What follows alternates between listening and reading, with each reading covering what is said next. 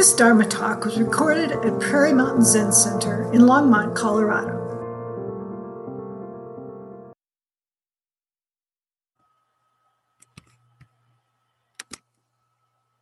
Well, welcome again, everyone, to Prairie Mountain Zen Center.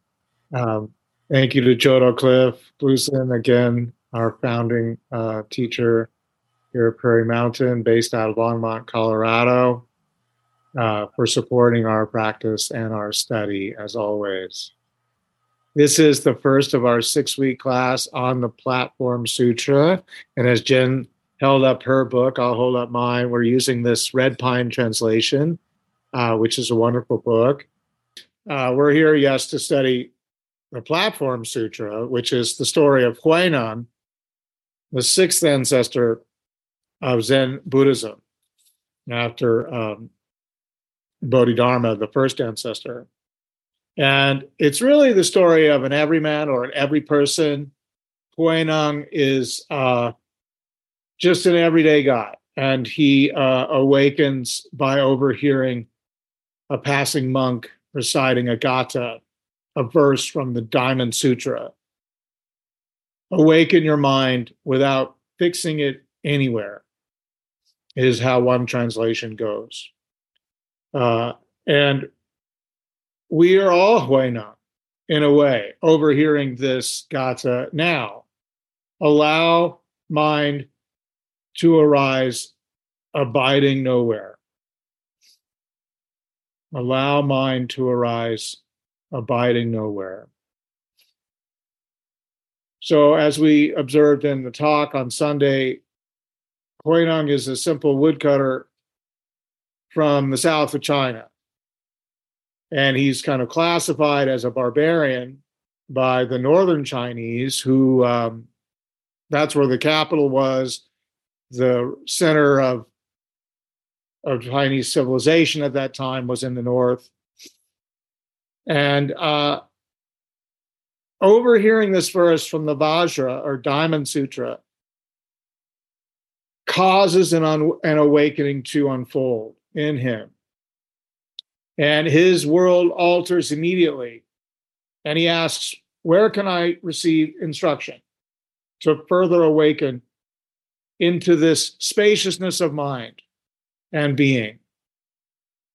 So for us, modern people, even as practitioners, we might think skeptically, like, how can this happen? Right. And that's one of the the, the elements of the story that I think is really helpful for our practice is um, because we have all sorts of stories in Zen where people awaken not because of words. And in fact, the first ancestor, Bodhidharma, was famous for saying Zen is a practice beyond words and letters. And so it's interesting to watch in this story how it, it is words that are a catalyst for awakening as opposed to some other kind of sound or seeing something or even feeling something and so forth. But but for Huineng, it was this gatha, and somehow he's ready to hear it, right? And this came up in the in the talk and the Q and A on Sunday. You know, how is this possible? What is it inside of Huineng, either his earlier practice and or his karmic makeup that position him at this dharma in this dharma position. So that when the words drop into his consciousness it opens him wide open. The readiness is all. Hamlet says this in his famous play. And it expresses his own awakening. And in some ways, it touches the essence in Huineng's being the moment he hears the Vajra diamond verse. So the Platform Sutra ultimately expresses an influential and abiding truth in the Buddha way. Anyone and everyone can awaken. And so this is in contrast to the story of the Buddha right? Prince Gotama was to the manner born. He was going to become the next king. He was being protected in the palace by his father. Huineng is different. He's nothing like that. Instead, it's his story is that of a humble person, but one whose body, heart, mind is primed for a particular moment somehow. And perhaps you too have had this moment when something irreversible happens and unfolds within you, and you are never the same again. The Platform Sutra is about this sort of moment centered awakening, and it's also about long term training. In other words, it's both about sudden and gradual enlightenment, and it synthesizes many of the great teachings that were already present during the Tang Dynasty in China, roughly between 600 and 950, to give us a sort of context. Really, during the Dark Ages in medieval Europe, as they are called, um, Red Pine, in his commentary, writes about the Diamond Sutra. He says, the Diamond Sutra, the Sutra on Mind, may look like a book, but it's really the body of the Buddha. It's also your body, my body, all possible bodies. But it's a body with nothing inside, nothing outside. It doesn't exist in space or time, nor is it a construct of the mind. It is no mind. And yet, because it is no mind, it has room for compassion. This book, meaning the Diamond Sutra, is the offering of no mind, born of compassion for all suffering beings. Of all the sutras that teach this teaching, this is the diamond. It cuts through delusions, illuminates what is real and cannot be destroyed. It is the path on which all Buddhas stand and walk.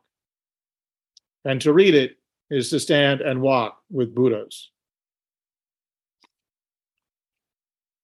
So that's a pretty powerful paragraph from Red Pine very concentrated, uh, very powerful assertions. The Diamond Sutra is given as negative instruction.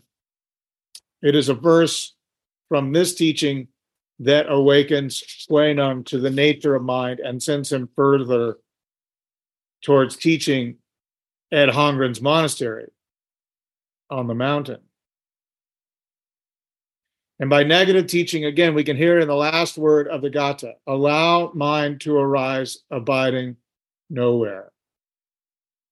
All right. So there's permission in this initial part of it, right? Allow mind to arise, but abiding nowhere. So the startling nature of the negative assertions can crack open habituated mind our everyday consciousness, our way of seeing the world uh, that we call reality. So, as I said, the Gatha that Huineng overhears is permissive on one hand, allow mind to arise. And this where we can really feel into this, I think, when we sit zazen, as we did before uh, just just moments ago, right? We're really just allowing ourselves, taking the one seat opening our posture because that's one of the beautiful things about the Buddha way is that it is grounded and, and upright and open. And so even the physical posture initiates the openness that um, ultimately unfolds holistically. And we are in this posture of openness to do this allowing, not pushing anything away, or when we do push it away, then in the next moment we can say, ah, ah, look how I pushed that away. So we even have the openness to recognizing our defensiveness, our habit, long established habituated tendency to push away whatever seems negative or um, fear inducing um, something things that we would say uh, i am averse to that. And and please make it go away right? And, and often we are doing that ourselves right? Um, and then of course the gatha is also negative uh, in the sense of the mind is abiding nowhere. And, this was really kind of the instruction that uh, that bodhidharma eventually gave his his second ancestor student Huike. Huike felt disturbed in his mind, uh, heart, being, and he goes to eventually, once Bodhidharma lets him in, uh, to be his student. You know, he, he he's like, I'm struggling with my mind, and and and can you help me? Sometimes it's translated as, can you pacify it? And and and Bodhidharma skillfully asks him, Well, where is your mind? Right? He kind of puts it back onto the practitioner person and asks him, like, well, where what is this mind you're you're complaining about or saying you're having so much trouble about? And Huike, of course, by this point is long and seasoned. And so he he really reflects on this practice question and eventually he responds, well, I, I can't locate it. Right? I can't really track it down or say it's this thing or that thing. And then Bodhidharma jumps in there again. See, there you go. I already helped you. I've alleviated your, you know, and so Huike is sort of stunned. He realizes, kind of in their exchange, that he is more liberated than he had ever supposed. And he, I think, in, in the, I think our, our practice understanding is that we, that Huike is able to let go his mind even more and not be um, traumatized or full of suffering about it. It, it. it's it's a kind of an embodiment of Uchiyama Roshi's expression. He, he opening the hand of thought. No longer was he clenching down on identifying with those thoughts. So that's what I think is being pointed to by the Gatha. Allow mind to arise, abiding nowhere. In modern Western Zen, influenced by Suzuki and Katagiri Roshi, among other teachers, we often call this don't know mind. And hopefully we can see that it is a complex teaching and practice. And we're always working with this. And, you know, because we also not only study, you know, the arising of mind, but also sensations in body, the emotions, including aversion or desire, but also mind states, right? That we kind of get in these grooves of habituated consciousness and those can be harder to release, to open from. Translator Red Pine again provides a detailed introduction. Shakyamuni Buddha spoke this sutra one afternoon after he returned from begging for his daily meal in one of the biggest cities of the ancient world. This is the introduction, Red Pine's introduction to Diamond Sutra.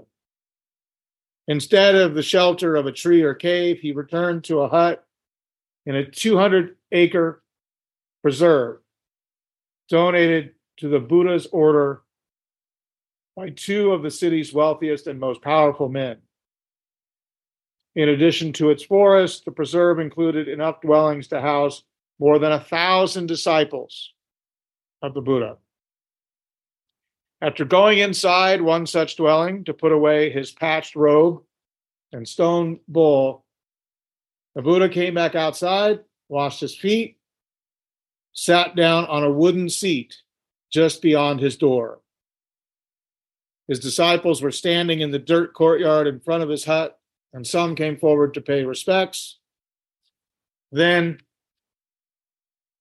they all sat down on their mats. After they were settled, the Venerable Subhuti rose and asked the Buddha, How can we all become Buddhas? So Subhuti takes the leading role in Diamond Sutra. He's the one who asks all the questions, and Buddha is always there to correct him or inform him. And the Diamond Sutra is the elongated answer of the Buddha to Subhuti's question How can we all become Buddhas? No one knows precisely when this took place, but if Chih-i's classification of the Buddha's sutras is correct, it would have been within 10 years of 400 before the Common Era,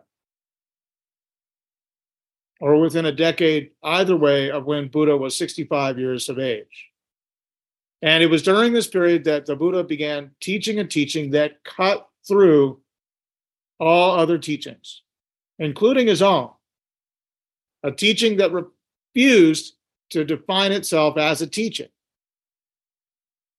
Several decades earlier, following his enlightenment, the Buddha had taught people to free themselves from suffering by realizing the impermanence and interdependence of everything upon which their suffering depended, including and especially themselves. The Buddha called this realization of shunyata, emptiness, the view that because nothing exists independently of other things, it has no nature of its own, and everything is therefore empty. And this emptiness is the true nature of reality. Later, when Buddha began teaching people to view emptiness itself as empty and to put the emptiness of emptiness to work toward the liberation of all beings, few disciples grasped this new teaching, which he called the perfection of wisdom, the wisdom beyond wisdom. By the time of his nirvana in 383, before the Common Era, there were still not many members of his order who understood this teaching or its ramifications. Long statement from Red Pine. His other name is Bill Porter, and he has done many translations of Buddhist scripture and Chinese poetry. A humble guy from Idaho who lives in Port Townsend, Washington, and takes long walks on the beach along the Strait of Juan de Fuca, which looks across north to Vancouver Island in British Columbia towards Victoria, BC. And of course, the Strait of Juan de Fuca opens to the Great Pacific. Part of his appeal to readers of English is his everyday quality, his down to earth, humble voice, that combines with sincere and detailed efforts to translate accurately and elegantly. Like the monks of the Buddha's later teaching years, he can relate when, quote, few disciples understood this teaching. So, Bill Porter Red Pine's detailed introduction to the Diamond Sutra contextualizes what Huineng overhears. So I thought I would take that time to introduce that. I think it's helpful. And of course, Huineng's Gatha, the Gatha from Diamond Sutra, is a compressed teaching of the perfection of wisdom sutras, which were in the second century before the Common Era compiled into the Maha Prajnaparamita Sutras by the Dharmaguptakas, a sect that developed eventually into what we call Mahayana or later Buddhism. So here's another passage from Red Pine I'm leaning on him heavily here in our first evening in this class.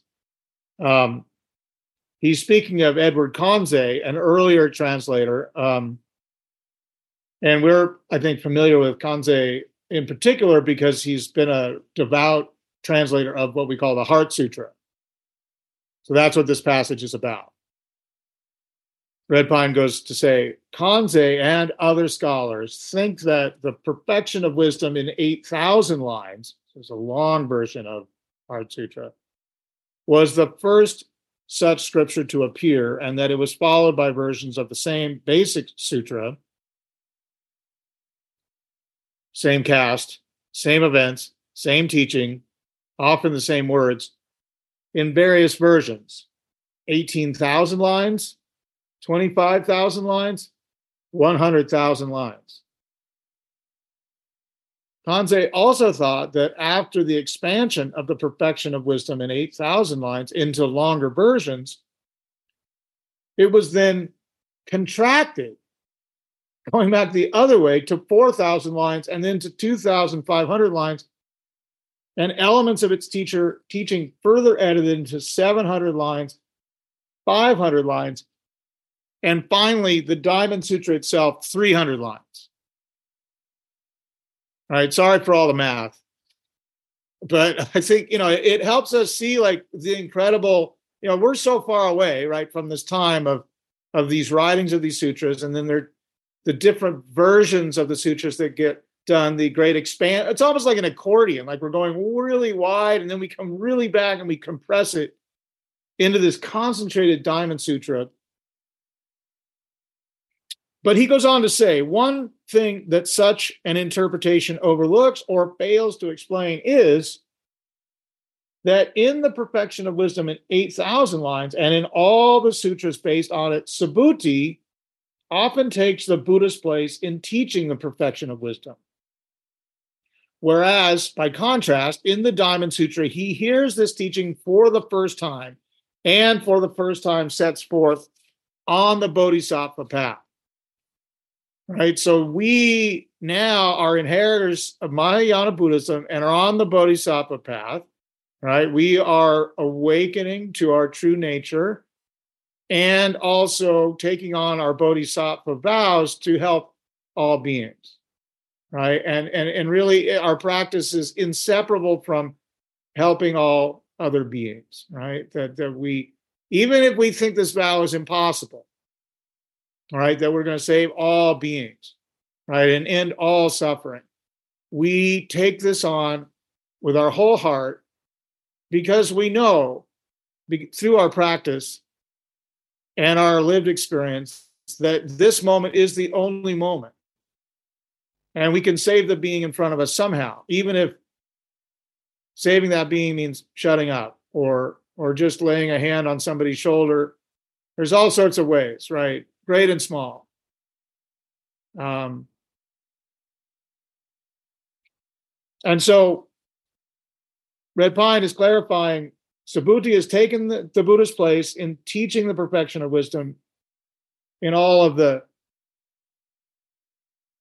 perfection of wisdom teachings, but in the Diamond Sutra, instead, he hears the teaching of the perfection of wisdom for the first time.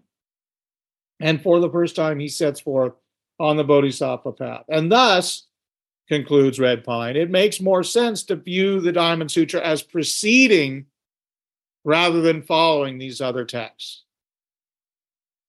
Of course, there's linear time and then there's Buddha time.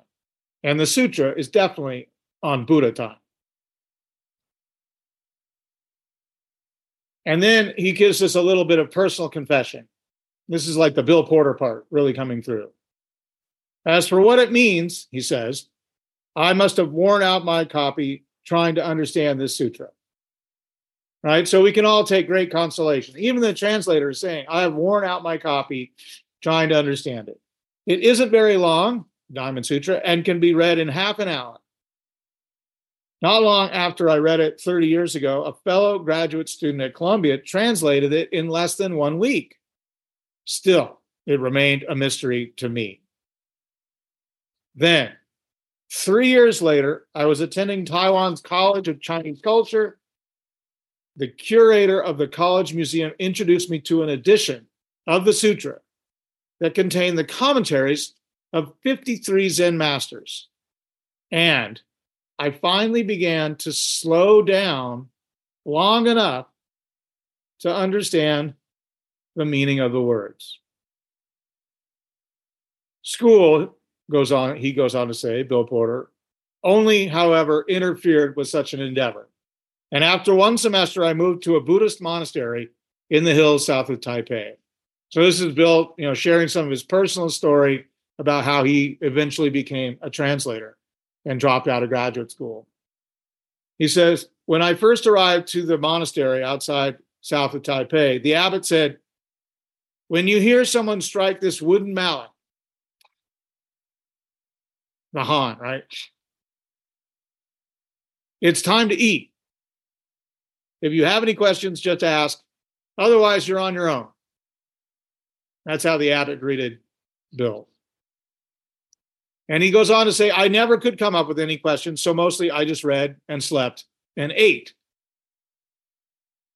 But he goes on to say, I also meditated several hours a day and took long walks in the hills. And every day after dinner, while waiting for evening services to start, I sat on the monastery steps and read this sutra and the comments of the 53 Zen masters. Sometimes I would just hold the book in my hands, hoping its teaching would penetrate my skin and flow into my bloodstream and awaken my sleeping dragon mind. But mostly I just heard the dragon snoring. So you get a real flavor of Bill as his sort of humble self. Um, and these two paragraphs that I just shared really illustrate his style. First, he's scholarly, really instructing us on the unique features of the Diamond Sutra and their uh, contrast to the other Perfection of Wisdom Sutras. How Subhuti hears the instruction from Buddha and for the first time sets forth on the Bodhisattva path. And then, second of all, we hear Bill Porter's own personal embodiment of Huineng, a humble guy whose mind sleeps and snores like a deeply sleeping, unawakened dragon. So we can all take this to heart as we set out on these weeks exploring the diamond, sorry, the uh, platform sutra. And now we can go back to Huineng here for a moment and see that for whatever reason, he was awake to this gatha about allowing mind to arise, abiding nowhere, but also ready to ask for further instruction. Where can I learn more? How can I, Eh, you know, the monk's like, go there. He points up to Hongren's monastery. And there goes Huineng. And arriving, he's immediately recognized as, you know, Southern barbarian by the master. But Huineng responds to Hongren's welcome by pointing to an original teaching of the Buddha that was commonly expressed in early Tang Dynasty China. The way has no northern or southern ancestors. Right? This is a line you have in maybe in your consciousness because it's from the harmony of difference and equality, which we often chant in Soto Zen. And it's composed by ancestor Shitou. And it establishes the point that Huineng makes in meeting with Hongren. In the teaching of the Buddha way, there are no differences or categories that human beings typically make, or habitually, or conventionally make in all societies throughout history that in the teachings of the Buddha and in our own awakening as Bodhisattva Buddhas, all minds are the same in their tendencies towards delusion and awakening. So, in contrast to the stories of elites like Buddha himself or Eihei Dogen, who was uh, aristocratically born and uh, classically educated, uh, the awakening of Huineng and story of Platform Sutra illustrate this egalitarian and all pervading quality of Buddha's teachings that all of us, without exception, can awaken. And all our minds and beings are alike in their propensity to be deluded but also with their inborn Buddha nature and their potential for awakening into practice enlightenment. So, one more longer quote here from Bill Porter, Red Pine, to prepare us to push on into a platform sutra. He says the title of this book, the Diamond Sutra, is Vajrachedika Prajnaparamita Sutra. Sutra is Sanskrit for string or something strung together. Prajna means wisdom. But here it is qualified by paramita, meaning perfection. Thus, prajna paramita means perfection of wisdom or ultimate wisdom, wisdom beyond wisdom. This wisdom was considered the pinnacle of a group of virtues or practices known as the six perfections. And they include charity, morality, forbearance, vigor, and meditation. And wisdom here is also modified by the Vajra Chedika, the diamond cutting uh, wisdom that cuts through all things and, and also shines a light on all things. So, as we, when we practice the six perfections, um, the light of wisdom permeates all of the other five perfections. Otherwise, they're more like human practices that we can go uh, astray in or overdo or underdo. But when pervaded with wisdom and insight and understanding, they become practices of perfection. Um, and so then he goes on to say that translators and commentators are divided a bit over the meaning of the final compound, uh, Vajra Chedika. Um, is it the diamond, the, what cuts through diamonds? or is it the diamond that cuts through? So there's kind of some ambiguity in that translation. The vagaries of Sanskrit grammar make both translations possible. And in the Nirvana Sutra later on, Buddha says prajna wisdom is like a diamond. Nothing is able to harm it, it can cut through all things. Thus, the second interpretation seems inescapable. As for the chedika or cutting, like so many translators before me, I have let it go, feeling that its meaning is implied by vajra, meaning diamond, and that its ability to cut is not the only significant, significant quality of a diamond. Its ability to cut is only the function of prajna. Its ability to radiate light in its appearance and its indestructibility is its essence. And all three are aspects of prajna and together represent the three bodies of every Buddha around which the sutra turns. Hongren, or Hongzhen, fifth ancestor of the Zen sect, once told his disciples that by cherishing the Diamond Sutra, they would see their natures and become Buddhas. And in his commentary to the sutra, sixth patriarch or ancestor, Huineng wrote, Countless are those who have read this sutra, and numberless those who have praised it. More than 800 have written commentaries, and each has explained its meaning according to its perspective. But though perspectives differ, the Dharma is one and the same. This sutra is present in the nature of all beings. Those who do not look within read only the words, while those who become aware of their own minds realize this sutra does not consist of words. This sutra is the finger that points to the moon. So, to wrap up, equally important to understanding the link between the teachings of the Diamond and Platform Sutra is the interlinked nature of body, heart, mind.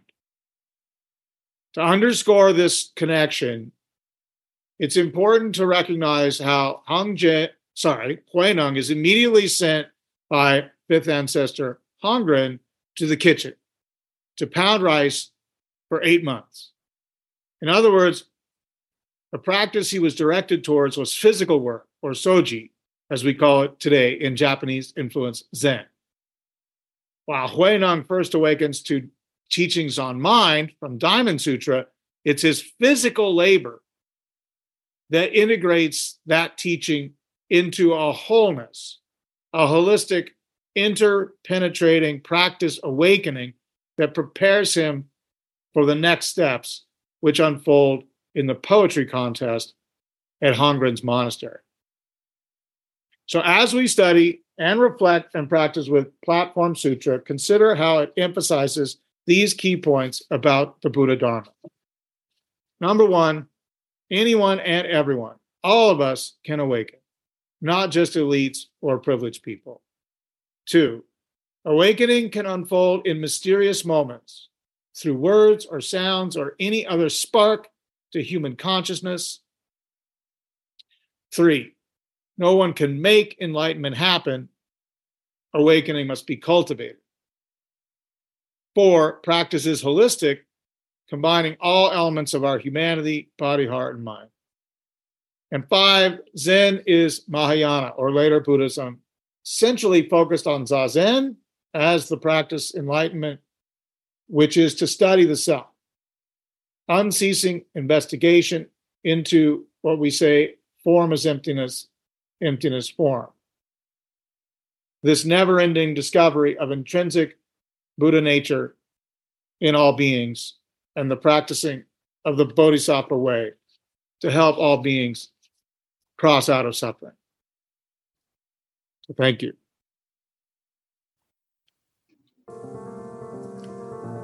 You've been listening to a Dharma talk from Prairie Mountain Zen Center in Longmont, Colorado. To learn more about us or to make a donation, visit us at prairiemountain.org.